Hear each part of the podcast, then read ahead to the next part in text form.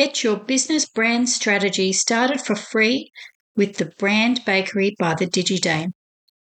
The first 10 episodes of season one of the Brand Bites podcast and the Brand Bakery perfectly blend together to bake a delicious branding resource just for you.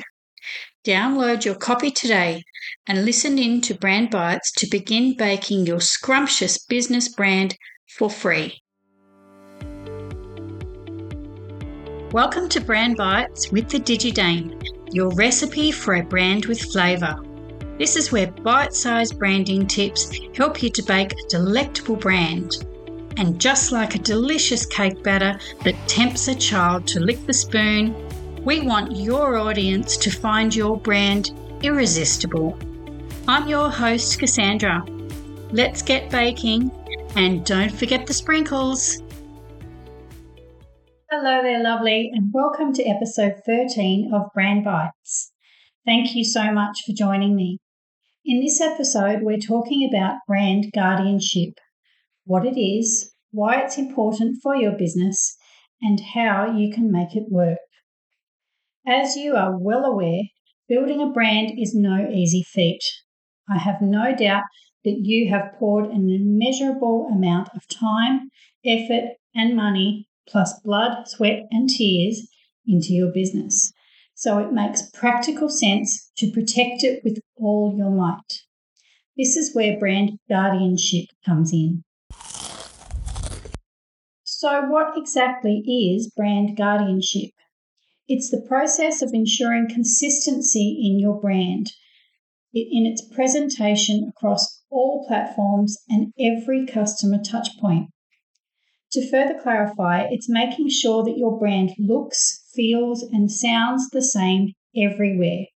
From your graphics, brand colors, printed media and digital pre- presence, to your messaging in audio and visual media, your policies, customer service, and customer experience. Yeah, it's a big deal. Effective brand guardianship ensures that every customer will receive the same brand experience and then hopefully will build the same perceptions of your business. It ensures that your brand won't get diluted with mixed messages that are spread across multiple departments and platforms. So now that we know what brand guardianship is, let's talk about why it's required. Firstly, it's important to maintain brand consistency in your business to distinguish your business from your competitors and avoid causing any confusion for your customers. Consistency makes you instantly recognizable and fosters a strong relationship with your audience, which is imperative for success. When your brand is consistent, your audience knows what to expect from you and that makes them feel comfortable towards you. Companies with consistent and cohesive brands are often more profitable with higher customer loyalty. Developing and maintaining consistency in your business is not easy. This is especially the case with a business that is fast growing, more staff in more departments, and outsourcing services especially with multiple people being responsible for creating content or interacting with your customers, increases the difficulty in maintaining consistency. It's challenging to ensure that everyone in the business knows exactly what they can and can't do to maintain your brand. In small business, quite often you have only one good chance to make the right first impression so you don't want to mess it up.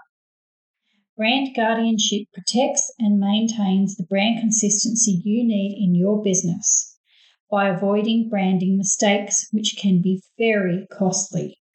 Sudden changes in your brand, whether it be a colour change or a different brand voice, can confuse your audience and damage the trust that you've worked so hard to build with them. Price of not implementing brand guardianship could be a loss of brand value and irreparable brand damage. Secondly, Brand guardianship encourages a more productive working environment by uniting all employees and brand ambassadors under one banner with one mission and one message. When everyone's on the same page, morale is higher and your brand is more easily protected and maintained.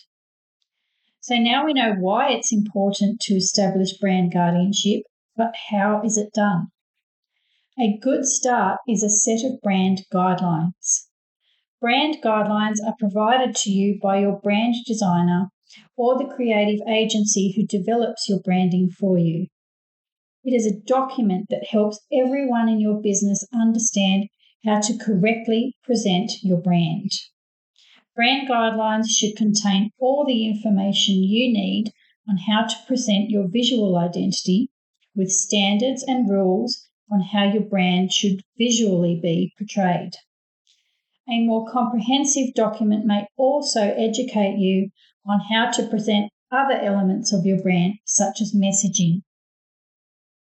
With clear rules outlined in a brand guidelines document, it is much easier for everyone within your business to understand how your brand should be applied. But exactly how do you enforce or ensure that your brand guidelines are being followed? That's where a brand guardian comes in. A brand guardian oversees all of the content that is shared from your business with the purpose of discovering anything that may be off brand before it goes out into the world. They also keep your brand guidelines and design resources updated so that everyone within your business has access to the latest guidelines and assets. So, who do you choose to be your brand guardian? Well, if you're a solopreneur, the answer is easy it's you. But in a small business with several staff members, it may be easiest for your content creator to also act as your brand guardian. If you have an in house designer, they may be the ideal person. But you could outsource the role if you prefer to a creative agency, a contracted content creator, or a designer. Here are some things to keep in mind when you're choosing your brand guardian. Best choice will be someone who has an in depth knowledge and understanding of your brand. Someone with an eye for detail and some knowledge of design is helpful.